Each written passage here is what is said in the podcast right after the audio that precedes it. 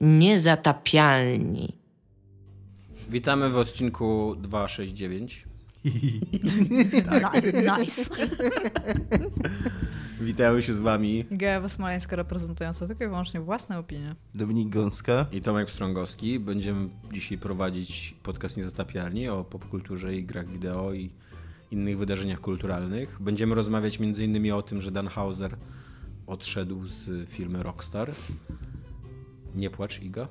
Bardzo. bardzo. Przepraszam. Będziemy również rozmawiać o tym, że. Co tam jeszcze mamy te tematy? Że System Shock System 3, Shock 3. najprawdopodobniej się nie wydarzy. Być może się nie wydarzy. Znaczy, jeżeli, Znaczy, ciężko sobie jeżeli gra jest go- w stanie powstać bez studia i pieniędzy, Tak, Ciężko sobie to... wyobrazić, żeby się wydarzy, skoro zwolnili wszystkich ludzi, którzy to robili. Ale gry wideo nie takie rzeczy już widziały.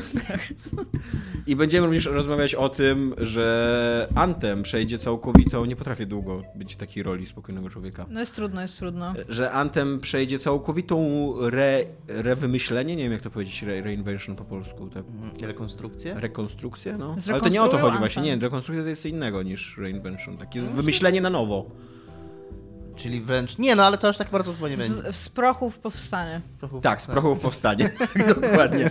E, zaczniemy od e, co jest grane i zaczniemy ja z Dominikiem, ponieważ oglądaliśmy Tak. filmy Oscarowe i Tak. ponieważ będziemy mamy Uuu, dużo. big Znaczy, guys. je, jeden z tych filmów był Oscarowy, a drugi nie był Oscarowy, ale to było z wielką kontrowersją, że nie był Oscarowy, więc można powiedzieć, że dwa były Oscarowe. Okej, to ja teraz- Jeden był Oscarowy, a drugi był antyoskarowy. Widziałem oba te filmy, więc jestem w stanie z Tomkiem Dobra. rozmawiać nawet To ja jestem temat. w stanie się was zapytać jako ja w mojej klasycznej roli. Rozumiem, że były Oscary? Tak. Tak. Kiedy? Z tydzień temu chyba. Okej. Dobra, to już wiem, czemu nic nie wiedziałem. Pasożyt dostał. temat. To On dobrze. miał w Polsce polski chyba. tytuł? Pa, tak. No. To, to jest taki Do, tytuł. Tomek, No właśnie, po, Parasite, czy- no to Tomek Właśnie- polecał. Właśnie ja się zastanawiałem, właśnie ja chciałem cię o to spytać, tylko o tym jakoś zapomniałem, że ilekroć nie widziałem w polskiej prasie, to zawsze widziałem Parasite i zastanawiałem się, czemu to nie jest tłumaczone, czy to ma jakieś drugie dno, ten tytuł, no bo to jest dosyć proste słowo. Nie wiem, wiesz co, teraz jak mi o tym mówisz, to szczerze mówiąc nie wiem jak był na plakatach, ale No właśnie, ja zawsze o nim mówię ja wszędzie, no, tak. ja wszędzie tak widzę się- teraz w, polskiej, w polskim internecie jako Parasite i się bardzo dziwię, bo to jest bardzo Tak. łatwe do przetłumaczenia Tak, słowo, i, i które, dokładnie o to chodzi w tym tytule dobrze, jakby. które dobrze brzmi po polsku. On nie jest dwuznaczny ani nic takiego, Ma, jest ma tak- dobry rytm i tak nie, nie rozumiem tego kompletnie. Może Tak, nie pasożyt- mieli pieniędzy na tłumacza tego tytułu. Pasożyt wygrał. Może chcieli zrobić szybki pasożyt, ale się nie zgodził producent. Świat według pasożyta. Tak, jak zostać pasożytem? Śmiechom nie było. Niektórzy mówią, że śmiejecie się do dzisiaj. E, No i co tam na tych Oscarach? dostał cztery nagrody, z czego czwartej nie pamiętam, ale do, chyba jakąś aktorską chyba też dostał. Nie, dostał za film, Za reżyserię, za film za film zagraniczny i za scenariusz. A, za scenariusz, to jest- okej, dobra. Czyli, że cztery najważniejsze de No facto w sumie właśnie chciałam powiedzieć, e, is, Poza is there aktorskimi- more? Poza aktorskimi to zagarnął wszystko, co, co najważniejsze. Tak, a my będziemy rozmawiać o filmach 1917 Sama Mendesa i o filmie... E, jak to był polski tytuł? Gems. Tak, Nieoszlifowane, to jest nieoszlifowane diamenty. Nieoszlifowane diamenty, czyli kiepskim tłumaczeniu. E, Dosyć tu kiepskim, Uncut aczkolwiek Gems. y, w pewnym sensie uzasadnionym, ale o tym powiemy jak będziemy... Po, kiepskim moim zdaniem dlatego, że Ja się z tobą zgadzam. klejnot, klejnot, który jest w centrum fabuły nie jest Nie jest diamentem. diamentem, I to tak. jest e, Natomiast- wielokrotnie podkreślane, że to nie jest diament. Natomiast y, ja nie do końca to akceptuję i nie, nie, zgadzam się z tym, ale twórcy sami, więc jakby przynajmniej mogę wysłuchać ich zdania na ten temat, twierdzą, że ten tytuł ma sens przenośny i że jego bohaterowie tego filmu są takimi nieoszlifowanymi diamentami, czyli takimi postaciami, które na pierwszy rzut oka są nieciekawe, ale jak spojrzysz w nie głębiej, to skrywają jakieś skarby. No może I, tak, ale I tak twierdzą sami twórcy. Ja Ale się, u nich to gra na dwóch poziomach, ponieważ dwóch również się zgadza faktograficznie z tym, co jest w filmie. że- aczkolwiek no, w tym sensie rozumiem to tłumaczenie, ale, ale oczywiście tak, nie działa on... Czy to jest jakiś heist movie? Swoją drogą, jakby tytuł miał, miał, miał nieoszlifowane klejnoty, to nie byłoby jakoś tak. Tylko czy Tylko, że klejnoty klejnoty się trochę dwuznacznie. O co, czy klejnoty się szlifuje, tak? Bo... Tam nawet nie chodzi do Nie, o szlifowanie, to chodzi o to, że tam chodzi o opal i ten opal Tak. jest takim, w takim kamieniu. W kamieniu jest zatopiony normalnie, że tam... Więc chodzi, że on, że on uncut, że nie jest wycięty z tego No tak, kamienia. tak, tak. No tylko właśnie ja, teraz by trzeba było się zastanowić, pewnie usiedli ze słownikami, sprawdzili w terminologii jubilerskiej, jak nazywa się przygotowywanie kamieni różnych szlachetnych do użytku późniejszego jakby i sprzedaży. I się nagle okazało, że to jest pewnie jakiś bardzo techniczny termin. I teraz bardzo przepraszam naszą niszę słuchaczy geologiczno-jubilerskich, że nie znam tego terminu, ale być może jakiś istnieje i stwierdzi, i o, nikt nie będzie wiedział, co to znaczy. W każdym razie film Uncut Gems y, wyreżyserowali bracia Safdi, Tak jest. Joshua i Benjamin bodajże. Josh i Ben. Ben. To być może Joshua i Benjamin. Masz rację, tak. Okay. Dziękuję, dziękuję. Trochę nie dosłyszałem, po prostu, przepraszam, nie dosłyszałem, co Tomek powiedział, więc stąd. Masz, macie oczywiście rację. E, I tak, i zdecydowanie bardziej mi się podobał Uncut Gems. Jestem wielkim fanem tego filmu. E, on jest dostępny na Netflixie. Gdybyście chcieli go oglądać, to polecam Z tych bardzo. dwóch, tak? Tak. Zwłaszcza, że. I w ogóle uważam, że to jest film, który został bardzo niesłusznie pominięty na Oscarach. Że na pewno w momencie, kiedy chcia, chciano uhonorować jakiś film Netflixowski, to na pewno to jest dużo lepsza produkcja niż Irlandczyk. Dużo bardziej zasługująca na wiele nominacji. E, zwłaszcza, że Irlandczyk koniec końców nie dostał żadnej nagrody, więc chyba sama Akademia nie była do końca przekonana do tego Czy filmu. członkami Akademii mogą być, może być każdy? Nie. Ludzie, no to są. Akademia Filmowa to jest de facto jakby Hollywood. To jest taka. Nie, nie wiem, czy to są. Czy musisz należeć do związków, Nie, czy bo tak się dalej, ale bo jest jest nagroda na, na, za film zagraniczny. Chyba to są tak. też ludzie z Akademii, czy to są inni twórcy? To są. To, e, akurat za film zagraniczny, Mhm. mi teraz to się nazywa międzynarodowy, kiedyś to był najlepszy film nieanglo- nieanglojęzyczny. Za, akurat za e, film międzynarodowy jest specjalna. Komisja, specjalna komi- oni, też, okej. oni też wszyscy należą do tego. tak mi się wydaje. Tak mi się wydaje, nie A, jestem tego pewien.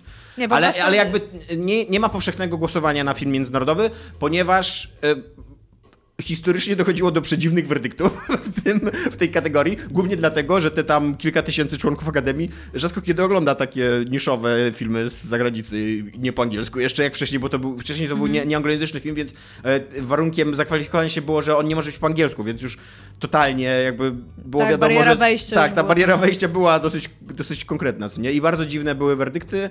No i w pewnym momencie Akademia się tam e, zmieniła Dobra, to pch, bez sensu. Robimy to inaczej. Znaczy na pewno też jest tak, że... Znaczy na pewno, z tego co wiem, mogę wiedzieć źle. Ja mam jeszcze jedno że pytanie. y, wszyscy, którzy dostali Oscara są jakby Członkami Akademii. członkami Akademii. Dobra, a teraz mam jeszcze jedno pytanie. Jeżeli film, ja, to, ja się was realnie pytam. Jeszcze nie zaczęliście nawet mówić o Ja wiem, ale czy jeżeli film jest nominowany jako film zagraniczny, to i może być również nominowany w każdej innej kategorii już Tak, no samego No teraz się faktu. okazuje, że tak. No. Tak? Tak. Okej, Znaczy, dobra, bo nie właśnie to też jest się moje to nie. A nie, masz rację, bo Roma też była nominowana A swoją drogą nasza zimna wojna dostała za zdjęcia.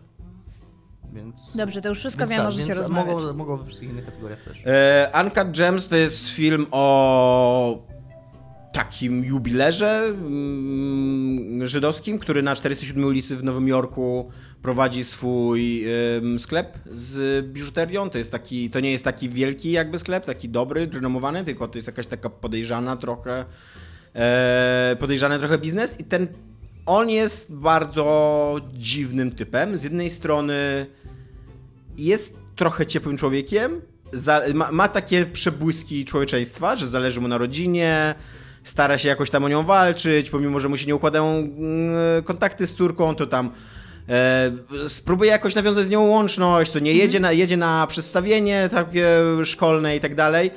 E, ale z drugiej strony jest tak śliskim typem, jest takim cwaniakiem. Jest śliskim typem, przy okazji jest uzależniony od hazardu. Tak. I to tak do tego stopnia, że pożycza pieniądze, po czym jak dostaje pieniądze, y, zarabia jakieś pieniądze, żeby oddać, To woli je to pomnożyć. woli, woli je Tak. pomnożyć i, i robi kolejne zakłady. Przy okazji dodam tylko, że gra go Adam Sandler, Tak. który jest fenomenalny w tej roli i wydaje mi się to, co, o czym mówi Cz- Tomek, y, to w wielu recenzjach też jest podkreślane i się z tym bardzo zgadzam, że właśnie to człowieczeństwo, którą ma to postać, y, bardzo dużo to, to zawdzięcza Domowi Sandlerowi i jego Tak. grze aktorskiej. Tak, to prawda. E, I to w ogóle to jest fascynujące jest w tej postaci, że to jest taka postać autentycznie m, e, przez ponad dwie godziny non-stop widzisz Adama Sandlera. On jest non-stop na, na tym, na ekranie. To nie jest tak, kamera cały czas idzie za nim, wiesz, jakby cały ten Te- film jest film skupiony na nim. On, on, on jest tym filmem, co nie? Ta postać jest tym filmem, co nie? I, I cały czas masz wrażenie, że on, i to jest taki człowiek, który idzie na linię i albo z jednej strony masz albo totalną katastrofę, że zaraz mu się wszystko posypie w życiu, albo po prostu zdobędzie wszystko, co nie? Jakby dla, nie ma żadne, żadnego, żadnego jak, middle ground, jak żadnych środków, co nie? No rozumiem, jak I, hazardzie, cały, no. ten- I po prostu cały ten Widzę tą tak- metaforę. Cały ten Tak. film siedzi, Tomek, ja pamiętam, że Tomek mi mówił o tym filmie, że on jest bardzo stresujący. i Tak, bo e, Iwona, ja tutaj wiesz, opowiem tak, anegdotkę, po- że moja żona, Iwona musiała w pewnym momencie wstać od telewizora, zaczęła coś tam prasować, chodzić po mieszkaniu. Musiałeś tak, się przejść. Tak, żeby jakby cały czas patrzyła, kontrolowała, co się dzieje w filmie, a tak, żeby się czymś zająć, żeby się tak nie stresować. Ja na początku, tak przez pierwsze 40 minut, pół godziny nie miałem tego. Miałem, ale, znaczy on jest taki stresujący też przez to, jak on jest zrobiony, ale ogólnie nie miałem jakiegoś takiego napięcia. Ale im dalej to idzie, on tak eskaluje, że masz już tylko, on, zaczynasz, widzisz, on ma podjąć jego decyzję i masz takie, nie rób tego, proszę nie rób tego i on oczywiście to robi. I masz takie, ja, nie, i co jeszcze? I to się tak nawarstwia, nawarstwia i to jest takie, to przy okazji ten film bardzo świadomie i bardzo tak, yy, yy, jakby to powiedzieć, otwartym tekstem nawiązuje do plak egipskich. Tak. Bo mu się zaczyna wszystko w życiu sypać i tam jest, oni mają tą kolację. Spadają jakąś żaby. jest chyba Pascha. Pascha, tak tak? I oni czytają autentycznie fragment o plagach egipskich. Mm, Nie jest to tak dosłowne, ale niektóre z tych Czy plag umierają mają. krowy w tym filmie? Nie. Nie, ale ma... ma Że jakie spływają Nie, no, ale chodzi o to, że jego, jakby on, on ma taką perspektywę na świat, że jego spotykają kolejne, kolejne plagi, kolejne Jest- nieszczęścia. Są spadają pewne, na są pewne Czy na bezpośrednie... Nowy Jork jeszcze Iga, jest scena... Są bezpośrednie odniesienia, nie są tak oczywiste jak ty mówisz, bo wiadomo, że nie, ale na przykład y, o przemianie wody w krew jest w pewnym momencie, że ktoś tam jego rybki zabija i w, w akwarium tam Okej, y, krew pływa. I takie, są takie, y, y, y, wiesz, wizualne nawiązania do, do albo takie, jak jest mowa o y, śmierci pierworodnego, to też w pewnym momencie jest bardzo mocno zasugerowane, że bohater zaczyna się martwić o swojego syna i że, i że ma wrażenie, że jego rodzinie coś zagraża. Więc jakby jest takie, jest dosyć mocno gra na tych, na, na faktycznie tych plagach. Tak, on jest w ogóle taki mocno, mocno żydowski, Mocno taki żydowski, bardzo, bardzo osadzony właśnie też w tym takim micie tego żydowskiego imigranta, który przybywa do Stanów i właśnie, że on cały czas czuje taki podmuch, ja to usłyszałem o, u, u Oleszczyka w tym podcaście, który polecałem ostatnio. On, to jest bardzo fajna interpretacja, że to, to jest tak, taki, taki Żyd, tułacz, który przybywa do tego opisanego świata, tej Ameryki i z jednej strony cały czas czuje podmuch, taki oddech Europy na, kar, na karku, tych sztetli, pogromów i tak dalej, a z drugiej strony cały czas żyje taką, taką nadzieją właśnie takiego wielkiego zagarnięcia, takiego ostatniego skoku A to przed też się siebie. bezpośrednio odnosi do e, przypowieści o plagach egipskich Tak? i tego, co się tam działo. No tak, no bo przecież plagi egipskie były po to, żeby Żydzi mogli wyjść z Egiptu ku ziemi obiecanej, tak? No Więc- tak, no to masz, masz, masz rację, tak. No. no i tutaj, tutaj właśnie totalnie tak jest i nawet w ogóle ten film właśnie tak eskaluje napięcie, że nawet w momencie, kiedy tobie się wydaje, że już mu się udało, bo tam jest taki moment, że on, że on już, już wyciąga tą rękę, już łapie, a później nagle, wiesz, tak zabierają mu to, wyrywają mu to w ostatniej chwili. Jest, takie, jest, na, jest naprawdę, ja ten film, on jest jednocześnie e, bardzo taki, e, nie chcę powiedzieć męczący, stresujący. Tak, jest Raz z, stresujący. powo- z tych powodów fabularnych, ale też realizacyjnie jest tak zrobiony. Jest bardzo głośny, e, bardzo taki i, i przez Dużo jest ścieżkę- mówienia przez siebie Przez ścieżkę dźwiękową to i bardzo dużo postaci praktycznie mówią cały czas przez siebie. To jest w ogóle mega świeże, bo w filmach na ogół postacie tak nie mówią, ludzie tak nie mówią w filmach, a ludzie tak mówią w prawdziwym świecie dużo częściej. e, Bardzo niż- często mamy to w podcaście. tak, i tutaj cały czas tak jest. Tutaj czasami jest tak, że dwa albo trzy w ogóle dialogi się jednocześnie toczą przez siebie.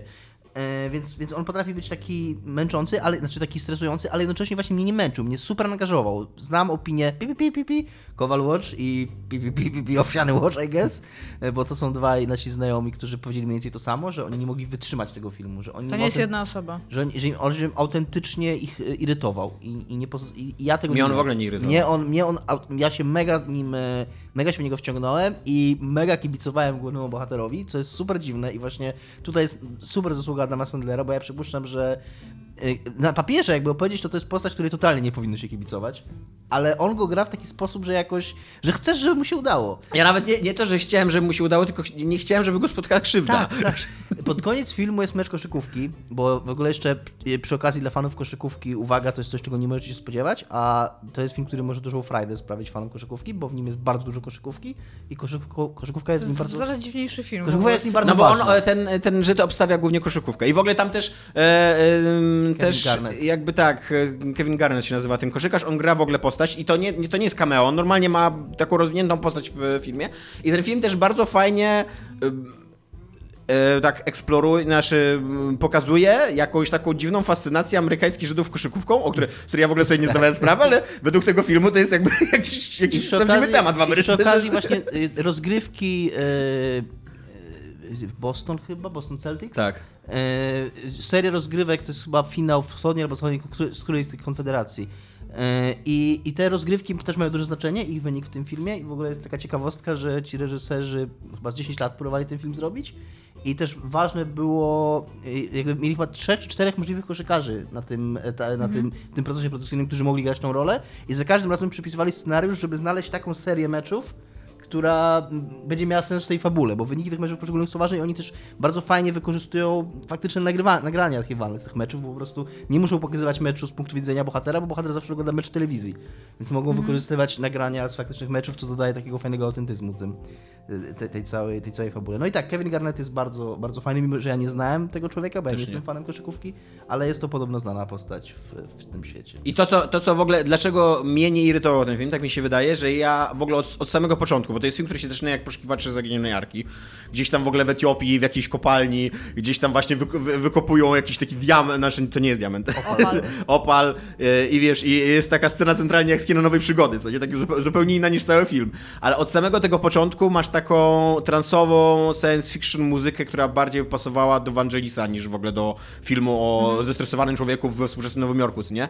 I to jest Życie, taka... które obstawia koszykówkę. Tak, Tak. I to, jest, I to jest taka ścieżka dźwiękowa, tak, właśnie taka ścieżka dźwiękowa wyjęta trochę z Blade Runnera albo takich filmów i do tego strasznie dominująca. Ona często w ogóle leci równolegle z dialogami i jest tak na, tej samej, na tym samym poziomie głośności co dialogi, co nie?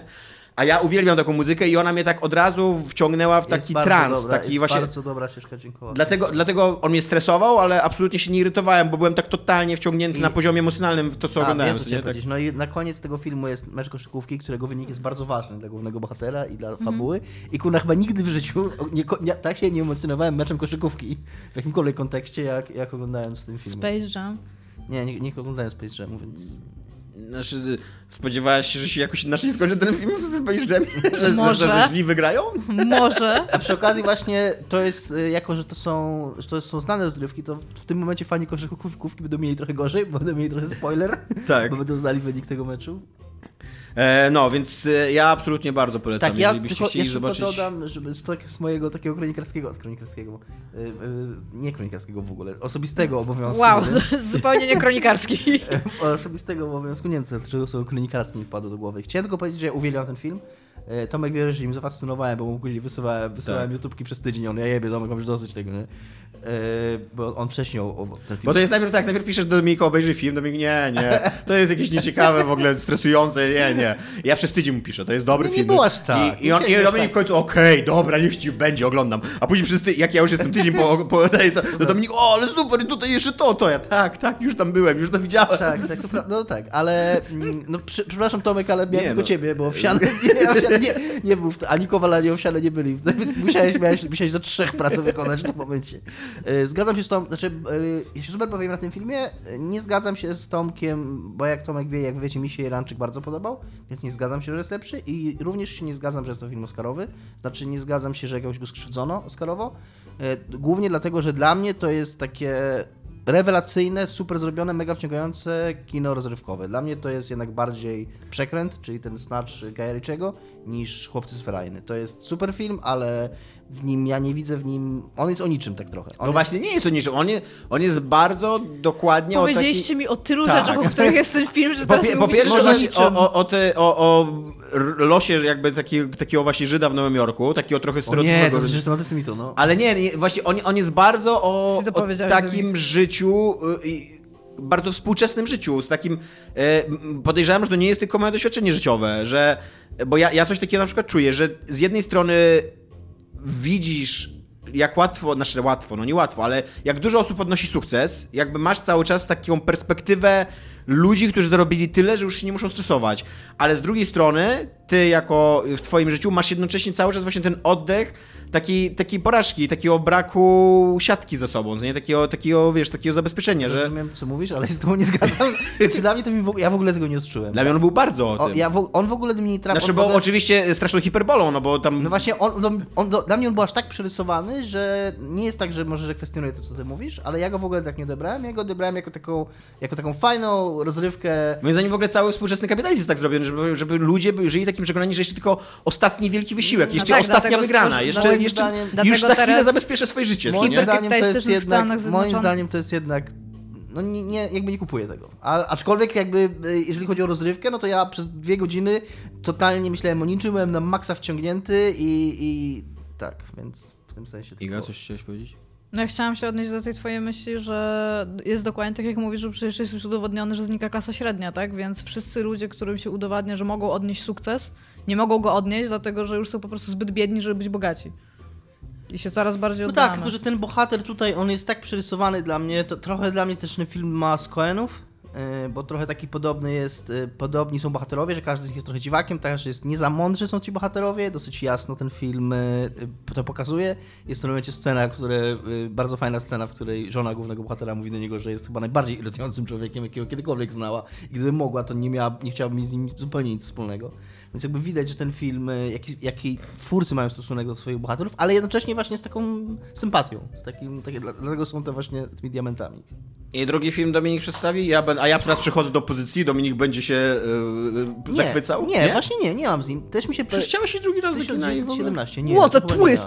Ty chciałeś drugi raz do kina, bo mówiłeś, że cię zaskoczył. Aha, zaskoczył mnie tak, ale właśnie nie, zaskoczył mnie negatywnie. bo- 1917, Czy- czy- opowiedz, co to jest 1917. najpierw. To jest film wojenny e, sama Mendeza, jak powiedział już Tomek, to jest człowiek, który zrobił Skyfall bodajże i, e, i jest to film pokazujący, trudno powiedzieć nawet pierwszą wojnę światową.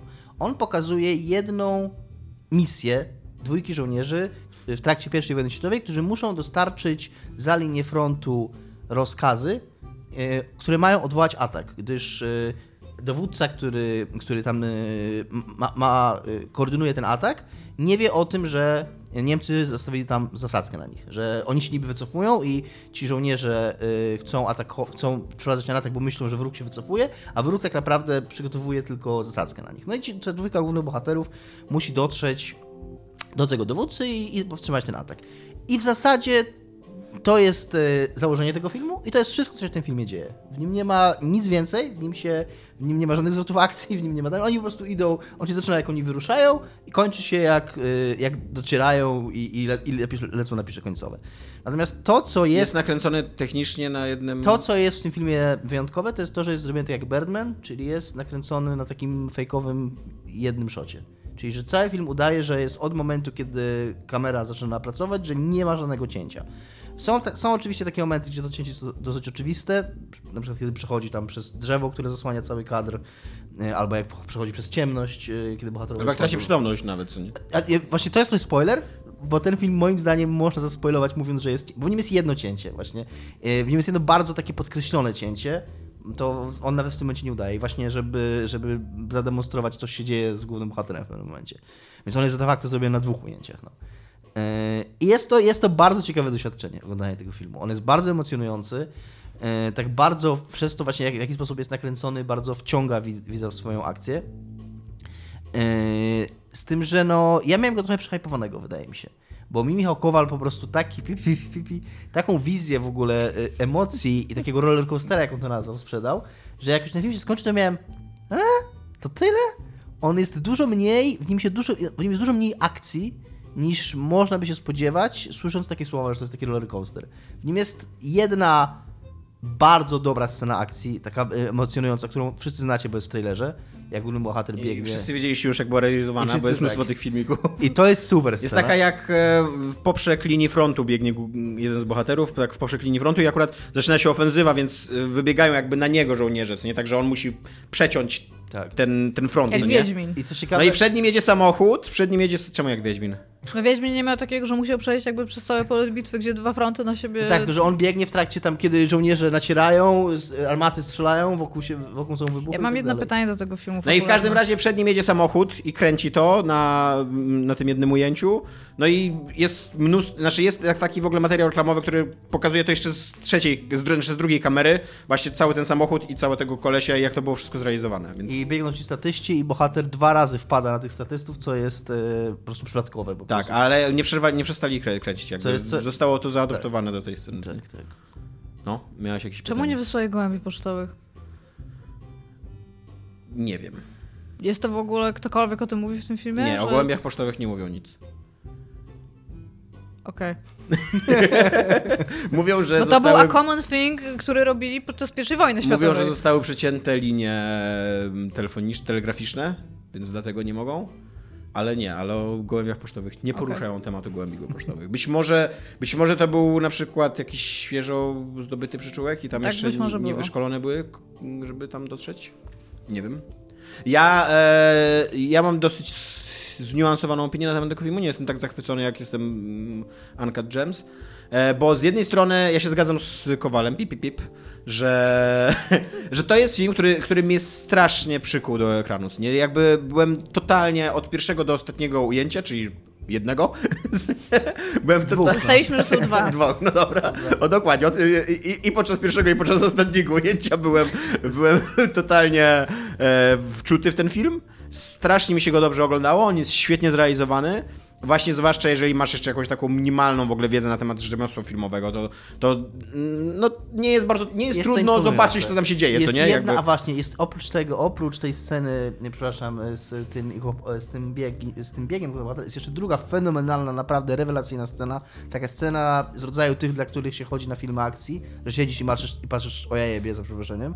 Scena, kiedy główny bohater idzie przez miasto w nocy i flary są wystrzeliwane przez wroga, więc cienie tak się, wiesz, te flary lecą w górę i cienie się tak roz, y, wydłużają, cofają, tak przes- przesuwają, takie, takie mm, no, niesamowity efekt świetlny, którego chyba nie widziałem w kinie, żeby, żeby czegoś takiego tak wyglądającego. E, I mi się go, e, znaczy mi się go e, super oglądało i bardzo doceniam, jak on stara się być antywojenny, bo to jest film niby wojenny, ale de facto o tym, żeby powstrzymać wojnę, żeby jakby główna misja polega na tym, żeby powstrzymać szarżę m, oddziału, który jeżeli tą szarżę przeprowadzi, to wejdzie w pułapkę i jakby zostanie zmasakrowanych 6 tysięcy ludzi chyba tam, tak? 6 tysięcy ludzi to, to jest stawka, co nie? Tam kilka tysięcy Na żyć. czym polega ta pułapka? Jest to powiedziane? W No sensie, tak, że, jest że taka scena, gdzie jest, się jest tłumaczą? centralnie na samym początku ci mówią, że Niemcy się nie wycofali, tylko się cofnęli po to, żeby sprowokować szarżę, ale oni są na tą szarżę gotowi i ta szarża A, okej. wejdzie prosto pod karabiny. Ale że ci, ci Anglicy, znaczy, no tak, że ci Anglicy są odcięci od komunikacji, więc nie wiedzą, Nie wiedzą, więc że- widzą, myślą, że Niemcy się wycofują i że oni teraz ruszą ich dobić, co nie? E, no i dlatego, dlatego muszą się. Ale to jest film, który po pierwsze, pomimo tej takiej antywojennej wymowy, on jednak estetyzuje trochę wojnę. To jest takie widowisko przygodowe. On jest to, Michał Kowal, pi, znowu dużo Michała Kowala, powiedział, że, i się z nim zgadzam, że on ma w ogóle, on jest trochę gra wideo, ten film. Że on wręcz ma misje, takie Ja się z tym akurat w ogóle nie levele, że, że najpierw tam idą przez okopy, potem idą w podziemiach, potem y, mają misję tam w y, y, przejściem przez most. Takie jest, to, takie jest to bardzo skondensowane na takich pojedynczych, pojedynczych wydarzeniach. I wreszcie jeszcze druga sprawa, że jest, mam wrażenie, że on się toczył na takiej mapce z Outer Worlds, że jest taki, że takie Tak, to wszystko jest super, super blisko siebie, że tak główny bohater ma tam w pewnym momencie go podwożą, jakiś konwój go podwozi i on ma dostać się do miasta i za miastem jest las. No i mówi, dobra, dalej musisz iść sam. On mówi, no dobra, no to będę dalej szedł sam do tego miasta, do którego mam dotrzeć. No i oni odjeżdżają i tam jest most, nie? On przechodzi przez ten most, wchodzi, już w mieście. wchodzi do chałupy, wychodzi z tej chałupy, przechodzi dwie przecznice i już jest w tym mieście, nie? A później, a później biegnie przez miasto właśnie w nocy, tak jak Dominik mówi, które jest tam oświetlane flarami. Nagle wybiega z miasta i jest już w lesie. Już w lesie, tak? Więc Trzy minuty się- później, co się okazuje, że w zasadzie jak go wysadzali z tego konwoju, to mogli powiedzieć, widzisz ten las, to tam, musisz iść. W zasadzie to może krzyknąć głośno, to już się usłyszał. co nie? Tak, tak. Trochę tak, no przez to, że on jest, że on musi, cała ta Odyseja No tak, jego no. się musi zmieścić w dwóch godzinach, to geograficznie to jest trochę oszukane. E, ja absolutnie się nie zgadzam, znaczy, e, absolutnie się nie zgadzam z tym porównaniem do gry wideo, po, po pierwsze, jest to strasznie krótkowzroczna perspektywa, żeby motyw podróży, drogi odkryć w okolicach roku 70, kiedy gry wideo powstały, a dokładnie w okolicach jakoś 92, kiedy gry FPS zaczęły być popularne. Uważam, że to jest trochę starszy motyw. Motyw podróży w Ale Pong. nie chodzi o motyw podróży, tylko o takie, o takie wyraźne No takie- wydzielenie konkretnych sekwencji. No tak, no dokładnie tak jest mnóstwo dzieł kultury już od Odysei, jakby, co nie, jakby masz podróż i So- kolejne, so- przy, kolejne przygody. tak, centralnie Odyseję można by było podzielić na bardzo wyraźne etapy, tak. A po drugie, po drugie trochę się nie, nie zgadzam na tako, tak, tak silne rozdzielenie y, wiadomości od medium, ponieważ nie masz żadnej gry wideo w tym gatunku, która by była antywojenna. Masz dokładnie na odwrót, masz dokładnie wojenną, wojenną pornografię prze, przemocy, morderstw, akurat nie... A ilu Amerykanów dziś zabiłeś, Tomek? Co? Ilu Amerykanów dziś zabiłeś? To jest, to jest wyjątek potwierdzający regułę, co nie, jakby. Nienawidzę tego powiedzenia. To prawda, y, też nienawidzę, ale jest też to przez to, że bardzo często bohaterowie są pokazywani z tyłu, przez to, że ta kamera tak, y, no bo jak, jakby musisz widzieć to, co oni, tak, żeby, bo, mm, żeby, żeby, żeby No. rozumieć akcję, tak, no to też może przez to jest to takie wrażenie growości, że masz cały czas tą, taką perspektywę TPP. A, a tutaj masz, tutaj on się przynajmniej, przynajmniej teoretycznie ten film próbuje zrobić coś dokładnie przeciwnego, jakby d- d- próbuje opowiedzieć historię o tym, że wojna jest, bru- nie do końca mu to wychodzi, to jest mój trochę zarzut wobec tego, ale próbuje jakby stawianie tego filmu obok Call of Duty na przykład. Ale nie, nie, mi chodzi tylko i wyłącznie o konstrukcję. Czy Znaczy, Battlefieldów, no Tylko- ale nie, moim zdaniem nie można tego oddzielić do końca, bo nie, ma, nie masz gry FPS wojennej, nie można? Łącz mi. która by to robiła jakby, która by... tak, no tak, oczywiście. Jakby, mm, to jest to prawda, co mówisz. A po drugie, Jest to też bardzo smutne. Tak, jest to, jest to zajebiście smutne. Właśnie dlatego, dlatego mnie to trochę tak e, wkurza mnie ten zarzut, bo on mi. Nie jest zarzut, to jest po prostu obserwacja. No dobra, ale w, o, to, jest, to jest coś, co zwraca mi uwagę na to, że nasze ukochane medium y, no jest. Jakby ja w ogóle tego nie dobrałem jako zarzut, tylko takie właśnie taka obserwacja. no, A że- drugi zarzut obok tego, że on estetyzuje trochę wojnę, mam taki, że on przedstawia. Mało ujęć. Nie, on przedstawia taką bajkę o wojnie, taką, taką bajkę o braterstwie broni, o złych Niemcach, o dobrych Anglikach, o tym, że tam nawet jak jest Sikh w tym, e, wśród Anglików, to on w ogóle nie jest rasistowsko e, traktowany przez kolegów, e, wiesz, takie, o tym, że oczywiście, wiesz, tam jak, jak- trafiają na, na Fran francuskę, tą kobietę, co nie ukrywając się w ruinach, to ona oczywiście zostaje super potraktowana i zaopiekowana i dzie- dziękuję za wyzwolenie i tak dalej. Każdy Niemiec jest w ogóle przesiągniętym takim, takim taką rządzą mordu, co nie człowiekiem. I to, to nie jest, ja w, w Jojo Rabbit narzekałem, że, mm, że jakby, że naziści zostali wybieleni, ale tutaj, tutaj właśnie tutaj to nie są naziści, to jest, nie dość, że to jest pierwsza wojna światowa, ale to są szeregowi żołnierze, którzy się tam znaleźli zupełnie przez przypadek, co nie? Znaczy, no nie przez przypadek, ale którzy biorą udział w wojnie, w którą być może nie wierzą i w trakcie pierwszej wojny światowej wielu ludzi nie wierzyło w tą wojnę, ona była bardzo męcząca tak psychicznie i Wielka wojna. tak. I no a, a tutaj, a tutaj literalnie każdy Niemiec jedyne, jedyne, jedyny, jedyny co chce, to zabić tych głównych bohaterów. To prawda. na, na, nawet Jest jedna gra o I wojnie światowej, która pomimo faktu, że ma bardzo dziwne wstawki, które są bardzo anticlimactic, opowiada o tym, jaka wojna jest bez sensu. Może nie... Mówi tam o brutalności. 2D, tak? Yy, Tak, Valiant e, Hearts. Valiant Hearts. W końcu zagrać. Ale Też żadnego FPS-a. Mam No No właśnie, Siedziałam tutaj, myślałam tutaj mi się wydaje, że ten film chciał powiedzieć, że wojna jest straszna, ale jednocześnie, być może trochę niezamierzenie, mówi, że wojna, przynajmniej pierwsza wojna światowa, była takim cudownym, bohaterskim sprawdzianem naszej, naszego honoru, naszej waleczności, naszej brytyjskiej, bo to jest bardzo brytyjski film, nie? Takie, takie wiesz, taka, taka laurka dla brytyjskości, dla kraju, który wygrał dwie wojny światowe, który zaludniony jest przez bohaterów, który jest zjednoczony, yy, zwłaszcza, że to wyszedł, ten film wyszedł Jest- ide- idealnie w momencie, kiedy Wielka Brytania jest mega podzielona i dokonała Brexitu. Jest y, prawda też, y, y, jakby y, zgadzam się z Tomkiem, przepraszam, że ci przerwałem. Nie, nie, już skończyłem. Że też jakby to, tego wrażenie, to wrażenie tylko, że dodatkowo wzmaga to, jak bardzo estetyczny jest ten film. Tak. Z, tego, z tego właśnie jakby konsekwencją tej decyzji realizacyjnej, e, która no, jest bardzo odważna i to wygląda super i jest imponujące, ale jednocześnie to jest wszystko strasznie estetyczne i strasznie ładne. Przez Tak, ja, ja miałem taki straszny dysonans z tym filmem, że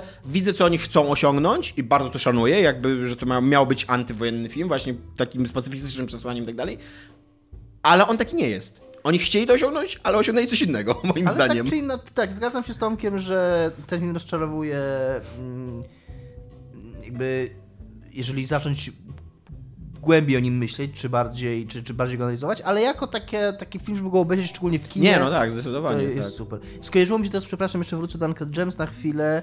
E, w jednej z recenzji, którą na Rotten Tomatoes widziałem, było zdanie, które mi się bardzo spodobało, które brzmiało, że ten film jest przereklamowany, ale tylko troszkę. że, że, jakby, że jeżeli, blisko, jeżeli się było blisko przejrzeć, to, to Ja okaże się w ogóle nie zgadzam, że ja, się, ja właśnie, ta, taka jest moja opinia. Znaczy, uważam, że, że jest, e, hype na niego jest trochę za duży, ale tylko troszeczkę. Poza tym jesteśmy, jeszcze, jeszcze co jest zajebiste w Uncut Gems, że jesteśmy rzadko kiedy w pozycji tych, którzy mają lepiej niż Amerykanie, ponieważ w Ameryce ten film ma dystrybucję kinową i muszą normalnie iść do kina i go obejrzeć, właśnie ze względu na Oscary, e, bo zależało im na, na nominacjach, więc wprowadzili go do kin, a reszta świata ma go w telewizji i może go sobie No, obejrzeć na. Netflixie, po prostu. Iga, co jest grane u ciebie, bo żeśmy się rozgadali mocno. No właśnie chciałam zostawić sobie, bo mam mało, to co ja robiłam na przyszły odcinek, jako że tak się rozgadaliście o filmach. Tak, dobra. Dobra, Może to ja tak sobie być? gireczki też A ja mam jeszcze pytanie, coś jeszcze możecie mi powiedzieć, co jeszcze podostawało Oscary w tych jakby innych kategoriach niż te, które już wymieniliście? Nie pamiętam szczerze Też nie mówiąc. pamiętam. Okej. E, dostał Brad Pitt za rolę drugoplanową z Once Upon a Time in Hollywood. E, co zostało za scenariusz? E, Para, pasażer. nie, nie, ale za scenariusz adoptowany co zostało? Nie pamiętam. No na pewno dostał za zdjęcia 1917. Tak, Mhm. słusznego zresztą. Tak, słusznego. Śmiesznie jest tak z tymi os- Oscarami za zdjęcia, że ostatnie dwa, poprzednio dwa lata z rzędu dostał e, Lubecki, najpierw za Birdmana, a później za Zjawę, albo na odwrót, nie pamiętam.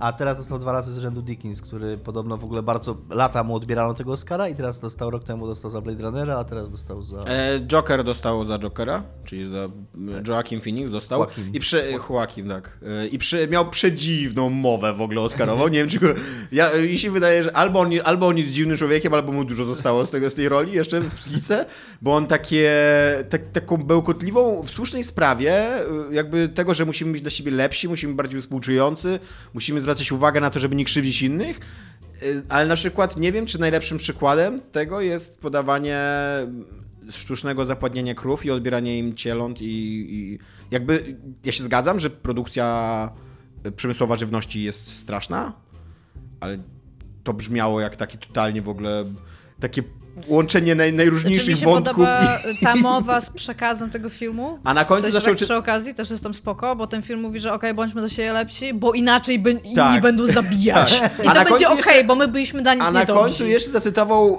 y, wiersz, który jego brat napisał jak miał 13 lat, ale nie da się jakby cytować, nie, nie, nie da się oglądać tego, tego bez kontekstu tego, że jego brat w wieku 30 lat y, zaśpał się na śmierć i to była w ogóle wielka taka trochę hollywood, hollywoodzka, hollywoodzka tragedia, co nie? Więc to w ogóle było takie strasznie napakowane emocjonalnie, dziwnością taką i A takim... propos przemów, czy widziałeś umowę Adama Sandlera Tak. na... Na Independent Movie Awards, Movie Spirit, y, Independent, Independent Spirit, Award, Movie, tak. Tak, który Adam Sandler powiedział, że jest, y, że chciałby powiedzieć do swoich wszystkich y, konkurentów tej nagrody, że już zawsze będą tymi, którzy przegrali z pierdolonym Adamem Sandlerem. Przynajmniej jest samoświadomy. Jeszcze, tak, tak, bardzo jest świadomy. Jeszcze mówi, że, jeszcze mówi, że e, kiedy był w szkole średniej, to jakiś jego kolega przegrał konkurencję, tam wierbuk na najprzystojniejszego członka klasy, bo jakiś jego kolega mu ją odebrał, ale za to dostał nagrodę za Best Personality i powiedział, że te Independent Spirit Awards to są Best Personality Awards of Hollywood. To jest fajne. To jest fajne Eee, przemowa. za najlepszą aktorkę dostała Renée Zellweger y, za rolę Judy Garland. Nie widziałem tego filmu. Eee, za najlepszą aktorkę, aktor- aktorkę drugoplanową dostała Laura Dern za historię małżeńskie, czy małżeńską. Małżeńską, tak, i to jest pojedyncza, tak, Tak, tak. Historię małżeńską. Dla mnie to jest taka sobie nagroda, bo to jest taka, to jest, to jest dobra rola, ale to jest postać napisana o tym, że adwokaci są źli, że to są chciwi i y, tacy śliscy ludzie, którzy w ogóle wszędzie szukają konfliktów i tak dalej, nie? I ona, i ona to Czyli to świetnie... jest prawda. To jest... Nie wiem, czy to, to jest stereotypowa prawda, no. To nie jest, to nie jest odkrycie... Stereotypy są bardzo zakorzenione w realnym świecie. Eee, za muzykę filmową dostał Joker. Eee, dla tej islandzkiej kompozytorki, której imię, nazwiska nawet nie będę próbował wymawiać.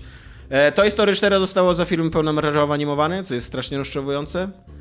Eee, bo były nominowane lepsze filmy. Dostał... Jojo, Jojo Rabbit dostał za scenariusz adaptow- adaptowany, to co się zastanawialiśmy. Eee, no i tyle, to z tych najważniejszych, tak? Chyba kategorii. I, a, i Amerykańska Fabryka, czyli też film, który możecie obejrzeć sobie na Netflixie, dostał za najlepszy film dokumentalny. Jeszcze, jeszcze go nie o widziałem, więc nie jest? wiem. Co? O czym to jest? E, o chińskiej fabryce, albo fabryce chińskiej firmy, nie jestem pewien, która zostaje otwarta w Stanach i tam o napięciach rasowych i jeżeli chodzi o stosunki pracy i tak dalej. O ogólnie o kapitalizmie. Brzmi fan. tak. E, jeżeli e, jesteśmy przy kapitalizmie, to może ja zacznę ze swoimi tematami, bo chyba to jest największy Jak news. na, nasz, mój, jest, mój Dominika są totalnie niekapitalistyczne w odróżnieniu od Eee, całej reszty No branży nie, no ale taki, jeżeli chodzi o rangę, no to to, że Dana Hauser odszedł z e, Rockstar E, Jest to, jest to gigantyczny news yy, i, i wielka zmiana. E, On był na urlopie. Bardzo wydłużony w ogóle w Europie tam od zeszłego roku, nie? Tak, od, od wiosny zeszłego roku był na urlopie, tuż po wydaniu Red Dead Redemption 2. Najprawdopodobniej musiał odsapnąć po tych 100 godzinach tygodniowo, które, które uprawiali tam. Być może z jego winy, skoro był jednym z, z założycieli tej firmy i chyba jednym z też prezesów, tak mi się wydaje. Wiceprezesem. E, Jego brat Sam Hauser cały czas zostaje. Zostaje też Laszlo, mam jego nazwisko gdzieś. W każdym razie ten, ten typ od prawie wszystkich żartów w GTA, więc jeżeli chodzi o poczucie humoru w GTA, to się raczej nie zmieni.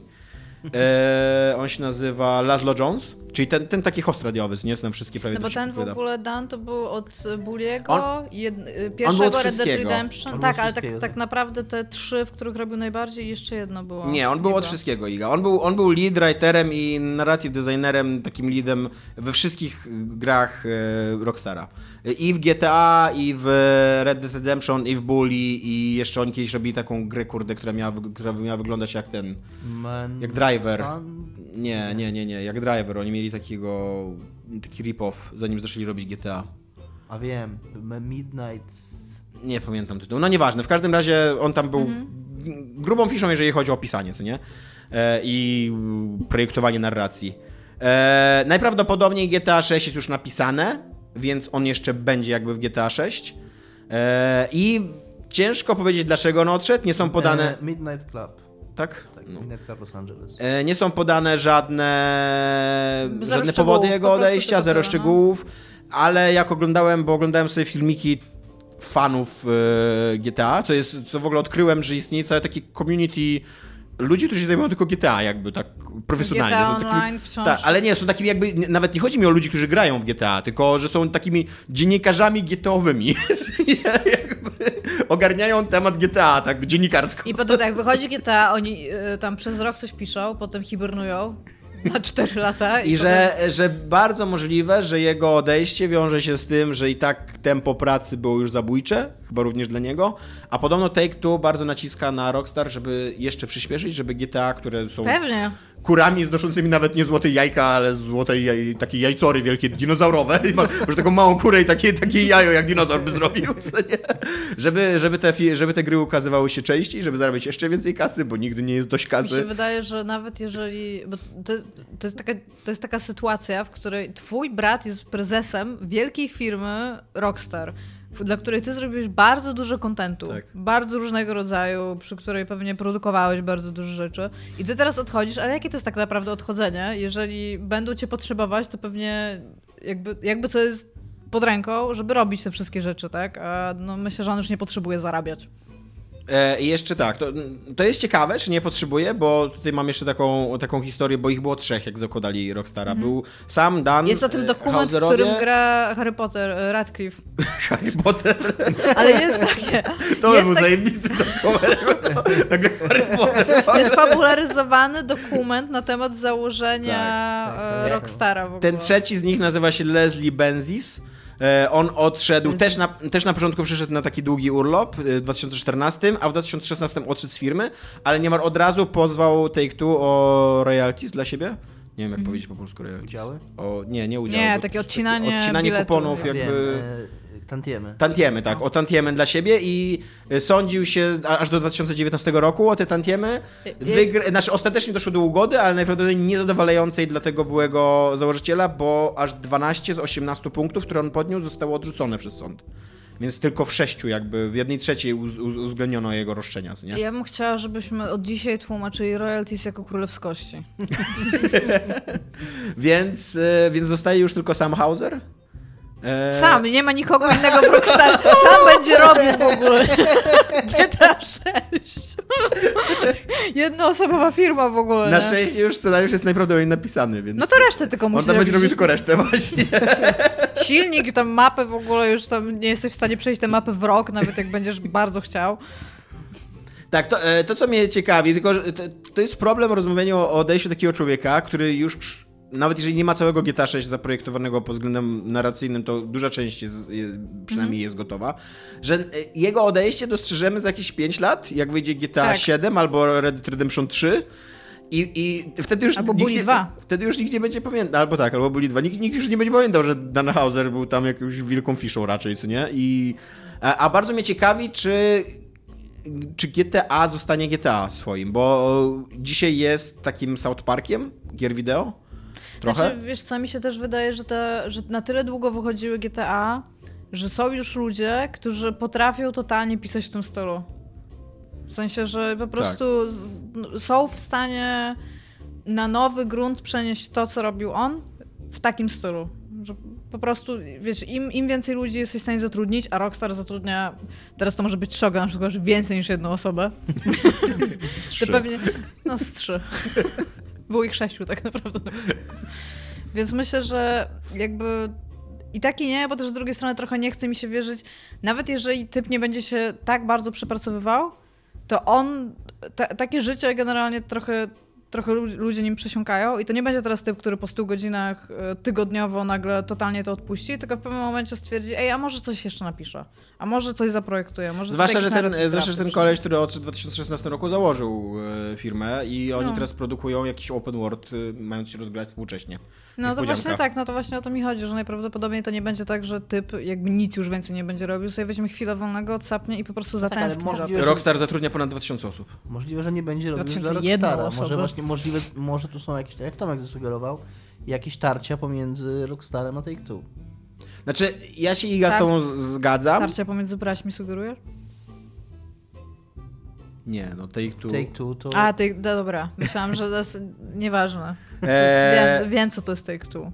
eee, ja, znaczy, ja się Iga trochę z tobą zgadzam, a trochę się nie zgadzam, bo z jednej strony się y, zgadzam, przede wszystkim taka gra jest pisana pewnie przez 200 osób, nie?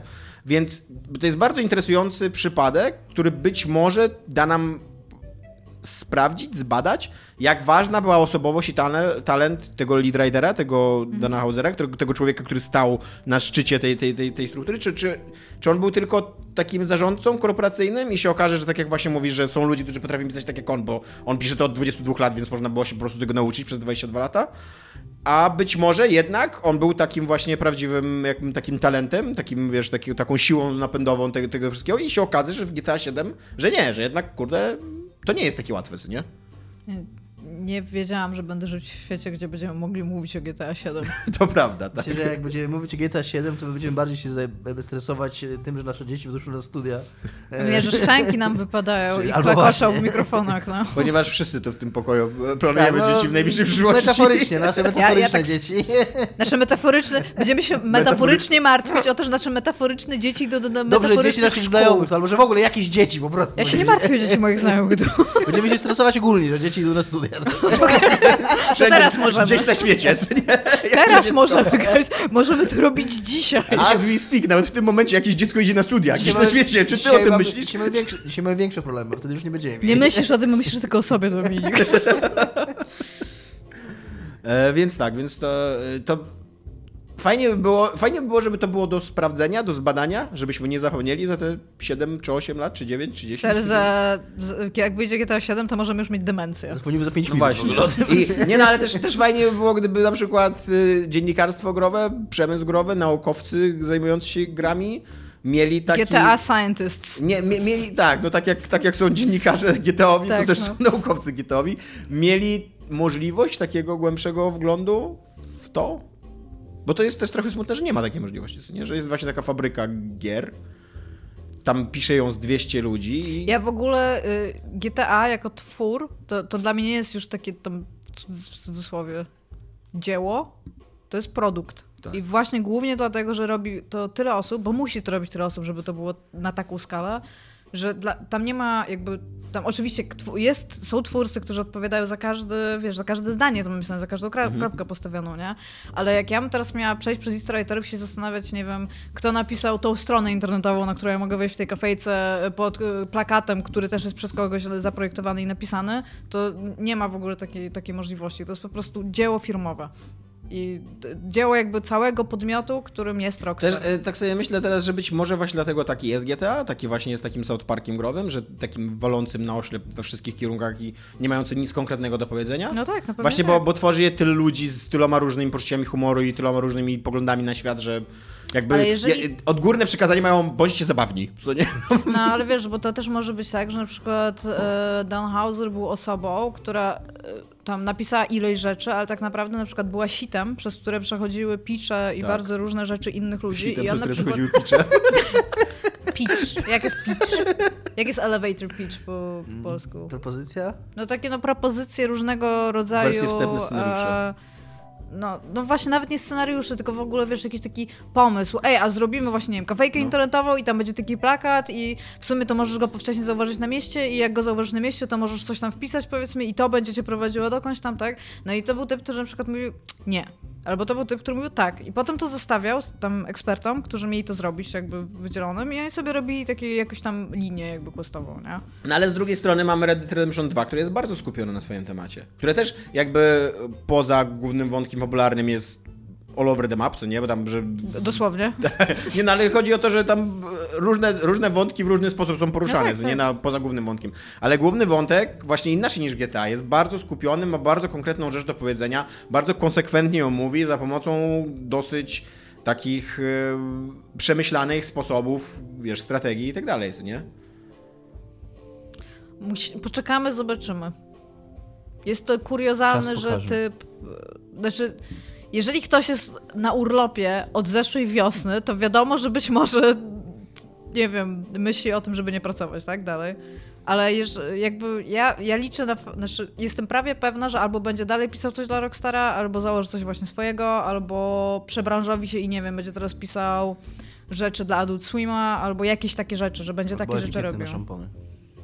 Tak, A na dlaczego- pewno będzie pisał. Dlaczego nie ma takich historii kolesia, który pisał GTA i naprawdę im właśnie ma jakieś tantiemy z tych GTA i żeby on teraz po prostu poszedł, kupił sobie dom na wsi i Bo to by była super historia, Dom- Tomek. W ogóle Ale- Kotaku w ogóle bestseller e, tam Nie e, żyjesz. Liga tylko po to, żeby Develop- Kotaku tobie dobrze napisało, no. Deweloper, pa, tam, deweloper wydaje grę, zarabia na niej pieniądze, rezygnuje z pracy i żyje dostatnio nudząc się.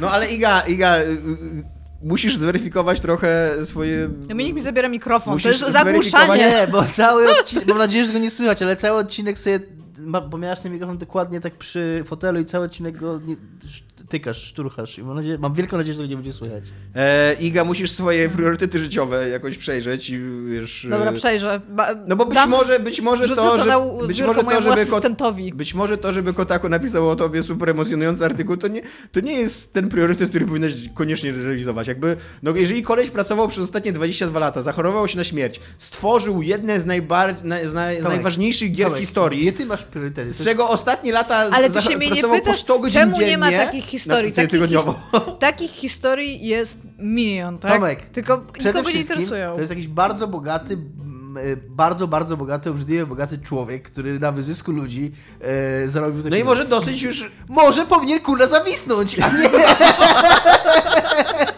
a nie szczęśliwie... do- Może nie, no ja myślałem, że może już do, dosyć wyzyskiwania ludzi, właśnie niech idzie sobie gdzieś do, Może na, niech zawiśnie. Niech, niech wyzyskuje ludzi gdzieś indziej teraz. Na swojej własnej winiarni. Nie wiem, ja mu życzę dobrze. Nie, no na, naprawdę, e, jakby jeżeli masz życiową, jeżeli jesteś writerem growym, to czy, to czy twoim właśnie takim punktem, punktem końcowym nie powinno być człowiek, który napisze Red Dead Redemption 2? On, on jest tym człowiekiem, on napisał Red Dead Redemption 2 i dalej, co jest dalej, kurwa, no co, no, No. nic, no nie, po prostu już teraz żyj, korzystaj ze Powinien, sławy, czyli wydawaj mówi, że pieniądze. powinien nie? wybuchnąć po prostu zaraz po tym, tak? Po tym akcie swojego życia. Nie wiem, Dud, no ty był na, na urlopie od... W ogóle wyobraź sobie urlop, urlop, to znaczy, że pracujesz i jesteś od zeszłej wiosny, w ogóle, że możesz komuś powiedzieć, od zeszłej wiosny jestem na urlopie. Wyobraź sobie, ile miał zaległego, ile crunch tam trwał. Ja myślę, że wiceprezes firmy musiał się przejmować swoimi dniami urlopowymi w ogóle, tak. Nie Dobra. wiem. Dla mnie Rockstar jest w ogóle takim molochem firmowym.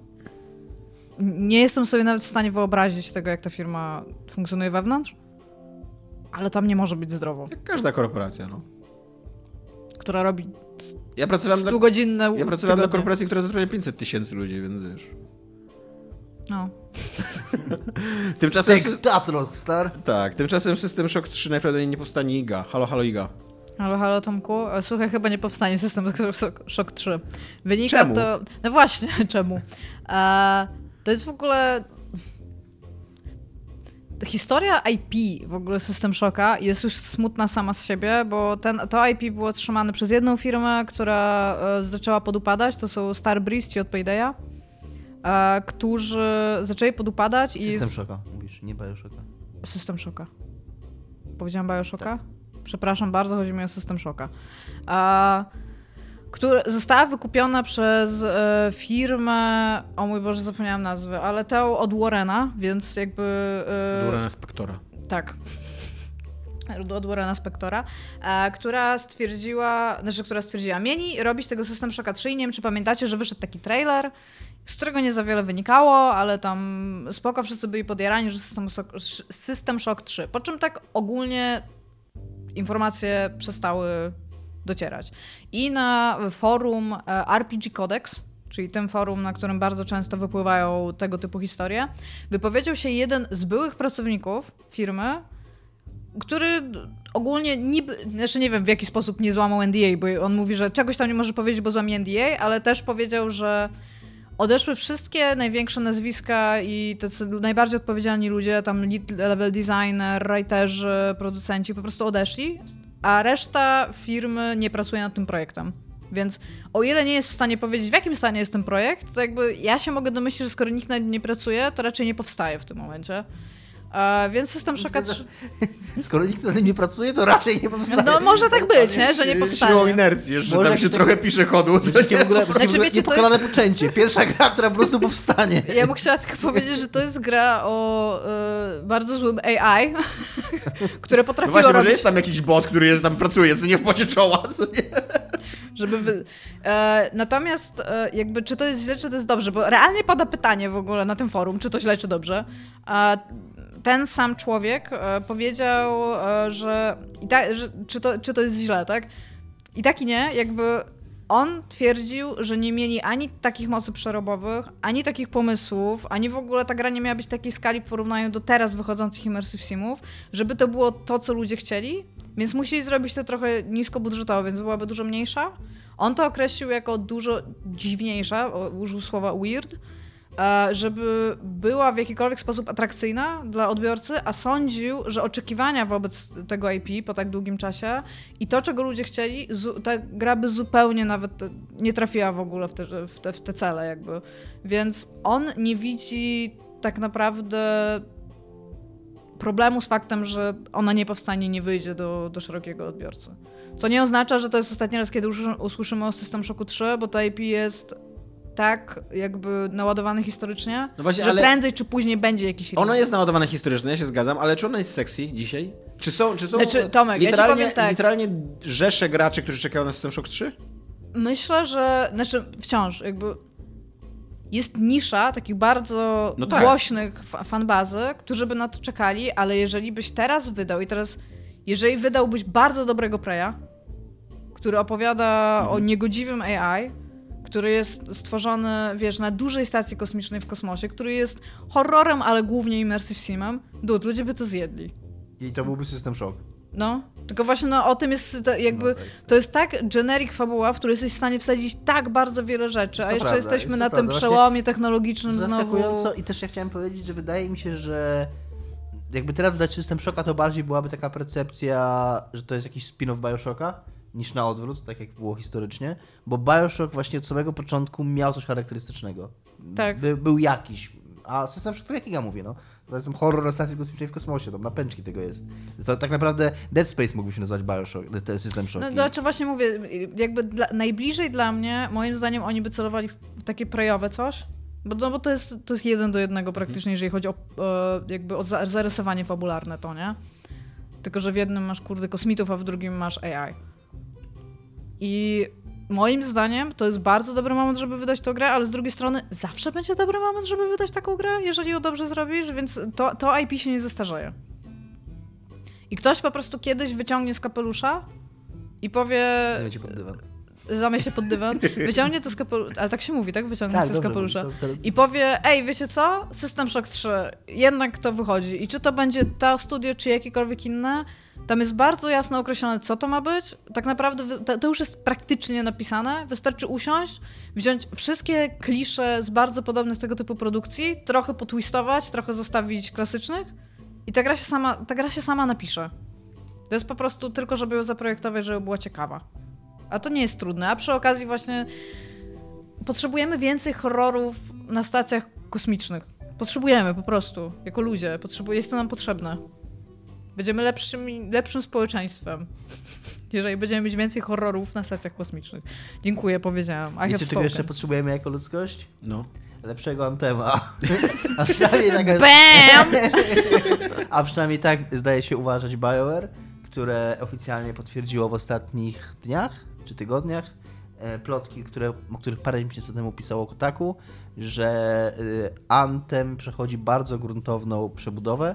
Taką praktycznie no, y, y, cofają się do, do prawie że etapów koncepcyjnych, żeby stworzyć tą grę na nowo żeby spełniła oczekiwania graczy. Tajemnicą nie jest dla nikogo, kto słucha tego podcastu, że mi się akurat ta gra podobała, e, ale no jestem dosyć, doso- nie jest również tajemnicą, że jestem dosyć odosobniony w tej opinii. Teraz żony e, naszych słuchaczy w samochodach robią takie Casey Hudson, e, on jest chyba, pres- nie, nie jest chyba, no kimś ważnym w każdym razie, przepraszam, w BioWare, napisał, opublikował bloga, na, na, str- znaczy tekst na blogu firmowym, gdzie przyznał, że e, e, kolejne uaktualnienia i te kolejne kataklizmy, które miały trafiać do gry się nie ukażą zgodnie z planem. Będzie ona update'owana i będzie wspierana, ale w dużo mniejszym zakresie niż, niż obiecywano wcześniej. Głównie z tego powodu, że jego zespół y, właśnie pracuje nad tym, żeby przedefiniować tę grę, zrobić, ją- zrobić ją de facto. Czy spodziewasz się takiego e, jakby wstania z popiołów jak Final Fantasy XIV do Właśnie to jest p- ciekawe porównanie, bo on tam, oni w w Widget 27 porównuje tę sytuację do Final Fantasy XIV, które też kiedy wyszło to nie było jakimś wielkim sukcesem, później okazała się ta wersja Realm Reborn Fenomenalna jest ta historia Final Fantasy XIV w ogóle. i, i nagle stała się wielkim hitem. Ja gram Final Fantasy XIV od jakiegoś czasu, bo stwierdziłem, że, bo w ogóle gram bardzo dużo Final Fantasy w ostatnim czasie i stwierdziłem, że jako, że nigdy w to nie grałem i dawno nie grałem w MMO, to sobie spróbuję.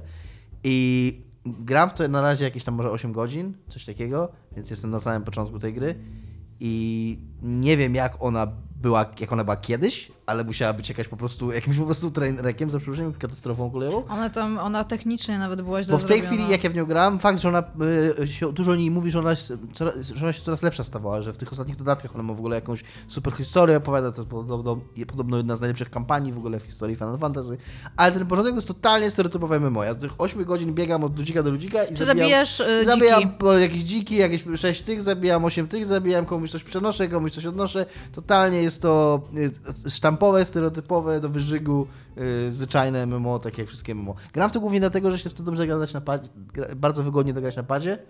Y, Fakt, że to wymaga pewnej ekwi- ekwilibrystyki takiej, że w pewnym momencie tam 3 albo 4 przyciski naraz naciskasz na tym padzie. No to MMO, dude. Bo jest No. bardzo dużo kombinacji, żeby, żeby obsadzić te wszystkie klawisze, które miały być normalnie na klawiaturze, ale spokojnie daje się grać. I dla ludzi, którzy chcieliby się czegoś dowiedzieć, i ja myślałam, że nie chcę się nic na ten temat dowiedzieć, ale Noclip chyba zrobił ten dokument na temat Final Fantasy XIV.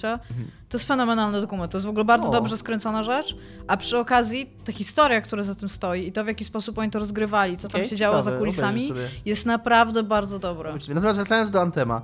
Yy, nie do końca na razie wiadomo, oprócz tego, że to mają być jakieś gruntowne zmiany, no ale to chyba jest mówione w kierunku tych, którym się tak, tak, tak, ta gra tak strasznie nie podobała. Myślę, że wyłączył latanie, skoro to gruntowe No właśnie zmiany. wydaje mi się, że mm, sam gameplay pozostanie taki jaki jest, no bo inaczej to by nie nazywali tego Antem, tylko po prostu robili nową grę, no więc wydaje mi się, że jeżeli chodzi o to, jak się lata i strzela i biega tym ludzikiem, to to zostanie, tylko że samą konstrukcję, samą progresję tego, jak będą poszczególne misje, Lud, lud pewnie też lud i tak dalej. Myślę, że fabuła zostanie, akurat fabuła jest fajna w tej grze, mi się ona podobała, no. Wydaje mi się, że, że właśnie te takie y, sama, sama, samo to, co się w niej robi, z, z momentu na moment zostanie w sensie nie, nie, nie, przepraszam, nie co się nie zrobi moment na moment, tylko, bo to właśnie zostanie, tylko, ta, tylko struktura tego, jak, to, jak, to, jak te poszczególne elementy się łączą ze sobą i jak ten cały obraz tego wszystkiego wygląda. No ja trochę czekam, bo jestem ciekawy.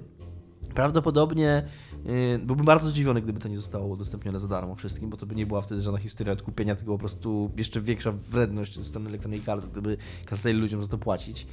Yy, Nie, Electronic Arts w życiu by czegoś takiego nie zrobiło.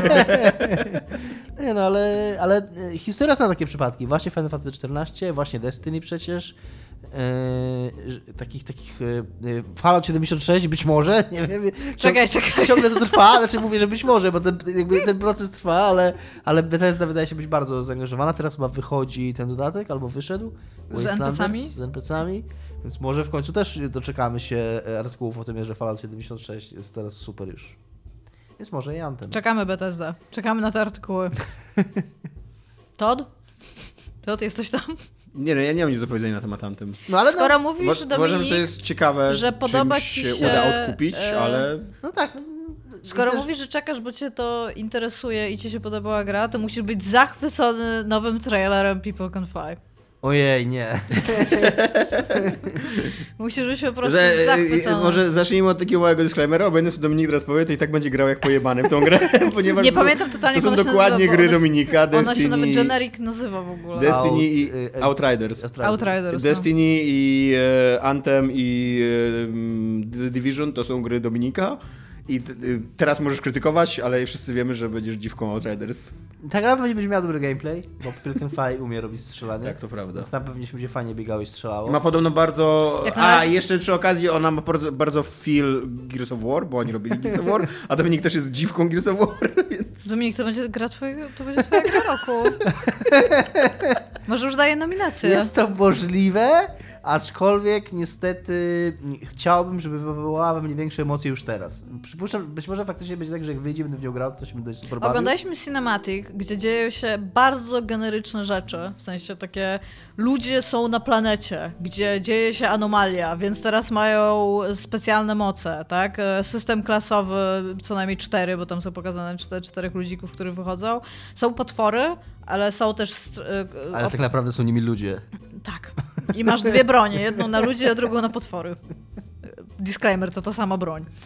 Eee, I jest bardzo dużo takich w ogóle trików, no takich bardzo też tam generycznych, e, tam e, kolorystyka tam niebieski, pomarańczowy, bardzo dużo, ale też bardzo dużo takich e, mi się to z Gears of War ta paleta kolorów bardzo kojarzy, takie To brązy ogóle- i szarości. w ogóle wygląda jak gra z poprzedniej generacji. Tak właśnie Trochę tak, pod względem palety kolorów i pomysłu na siebie i, i, i tego wszystkiego. Ale też to jest bardzo bezpieczne, wszystko co tam się dzieje, więc pewnie się to im sprzeda. I, były, I są już takie materiały hands-on, że ludzie, normalnie dziennikarze grają i mówią, że to się dobrze gra, że ma fajny feel, że No tak, no raczej, raczej tego bym oczekiwał po People Can Fly. Czy będzie dało latać, myślicie? Jak w Antemie? Dominik nie wie. Nie wiem. Patrzę nie- się i nie, nie i wiem. nie wiem. No. Ale tak, ktoś mógłby im zrobić materiał promocyjny, który jakoś by pokazywał, że ta gra będzie chociaż trochę inna, że będzie miał jakiś własny charakter, że cokolwiek tam. Tak. No. Nie jest to, nie, nie, nie, w ogóle nie wywołuje to ja, ten film trwa, nie wiem, z 5 minut, 4 i ja już powiem, byłem znudzony i miałem tego wyłączyć, że tam nic cię nie chwyta. To zróbmy taki eksperyment. Słuchacze, którzy jeszcze nie widzieli tego trailera. Wyobraźcie sobie ten trailer. Wyobraźcie go sobie. Wyobraźcie sobie, jak, jak może wyglądać ta gra i co tam się w niej dzieje. I teraz sobie wyobraźcie takie szybkie zmiany scen. Już sobie wyobraziliście? To teraz go obejrzyjcie. Jest taki sam, prawda? Narrację z offu jeszcze dużo się tam. Tak. No. Du- y, Słowa, takie pojedyncze słowa, które się pojawiały takie na, na ekranie na czarnym tle, przebijane scenami. No ale być może taki jest, wiesz, taki jest sposób na sprzedawanie takich gier. Nie no, może to tak, są, tylko chodzi są, po prostu o to, że jak wydajesz taki cinematic, to są który- ekstremalnie masowe gry, co nie? Takie To ja- są takie gry ze schematu już po prostu. No właśnie. E, nasze słupki wykazały, że ludzie Tak. lubią tę grę, robimy grę y, i teraz takie bingo. Trrr. I może, tym, może tym, jak tym, się robi grę dla tylu milionów ludzi, No tak, no może te, produkcyjnie to pewnie ma sens. Czy ona będzie innowacyjna? People don't Can know. Fly wydają się być zadowoleni z tego, bo to jest wielki kontrakt od Square Mhm, Enix. tak. Ym, Więc może tam mają coś fajnego, co jeszcze, z czym się jeszcze kryją, żeby, żeby pokazać światu. komcie. Szanowna seria komentarzy. Sekcja. Eee, Iga, specjalnie dla ciebie. Dziękuję. Od Piotra Kucharzewskiego. Olej Tomka i Dominika kręcących Okej. oczami i opowiedz wreszcie o Danganronpie. Już kiedyś o tym słyszałem. Danganronpie. Dobrze Danganronpie. Tomek. Tak, dobrze powiedziałem. Dangan. A, Dangan, okej. Danganronpie. Już kiedyś To- to słyszałem od kogoś, że ponoć dobre, że na Steamie prawie 100% pozytywów i tyle. Opowiedz, masz. Go. Realizuj się dziewczyno. Ale ja już w sumie, bo ja tego, tego nie rozumiem, bo jakby okej, się wy, nie, wy nie lubicie, jak ja o tym mówię, ale mieliśmy w ogóle pół odcinka z Kubą, gdzie o tym mówiliśmy, Dominik tego biedny musiał słuchać i też mi powiedzieliście, daliście wielokrotnie o tym mówić, no visual novel z e, bardzo ogarniętymi takimi mechanikami tego, co może robić visual novel, więc e, cała, cała gra się dzieli na jakby kilka rund. E, Runda pierwsza to jest poznajemy postaci, któraś z tych postaci ginie. Runda druga to jest śledztwo, więc trzeba szukać różnych wskazówek, rozmawiać z różnymi ludźmi, oglądać różne rzeczy, żeby mieć wskazówki, które, które się jakby używa w rundzie trzeciej, który jest procesem. I w tym procesie, ten proces jest jakby najciekawszy gameplayowo, bo i pierwsza i druga część mają trochę inne te mechanizmy, ale no, oczywiście wszystko jest na tekście. Wszystko jest e, no, płaskie, praktycznie 2D, taki iluzoryczny 3D, takich makiet, które się, się dzieją jakby podczas całej, całej rozgrywki, czyli ta kamera niby się przesuwa, ale wszystkie postaci są takimi jakby wycinkami z papieru tego, co się widzi na ekranie, kiedy one mówią. A no i e, jest jakby jest kilka, jest kilka minigierek podczas tego procesu, w których trzeba dochodzić do bardzo różnych wniosków, żeby nasza postać mogła je powiedzieć. A oprócz tego są takie tak zwane debaty, w których dużo postaci coś mówi i niektóre słowa kluczowe są zaznaczone w jakiś sposób i dobierając konkretną wskazówkę możemy zrobić a contradiction. Zaprzeczyć? No właśnie za- zaprzeczyć jakby z dowodem temu, że to co ktoś mówi nie ma sensu, co pozwala nam jakby iść ze śledztwem dalej. No i na końcu jest jakby duże rozwiązanie fabularne.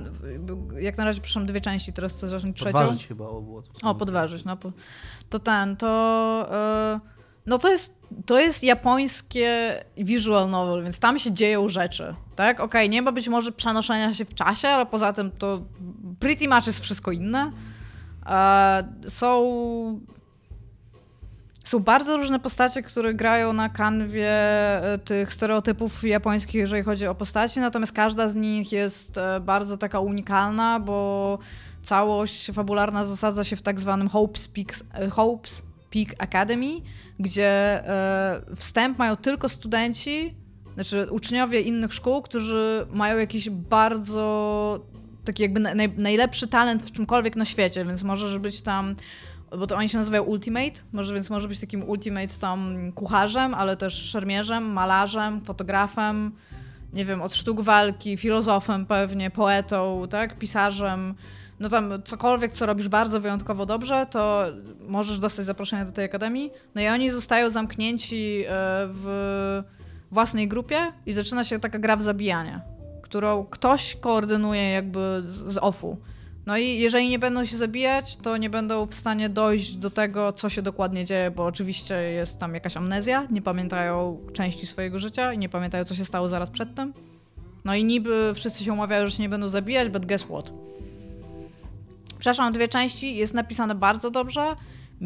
Mi osobiście się bardzo podobają. Zna ludzie, którzy również w to grali, których znam, im się bardzo podoba, no ale jeżeli ktoś jest, nie wiem, fanem Wiedźmina, raczej takich Mass Effectowych, takich fabuł i raczej w tej japońskości tak za bardzo nie idzie, no to nie polecam, ale tak samo nie polecam większości visual novelek japońskich.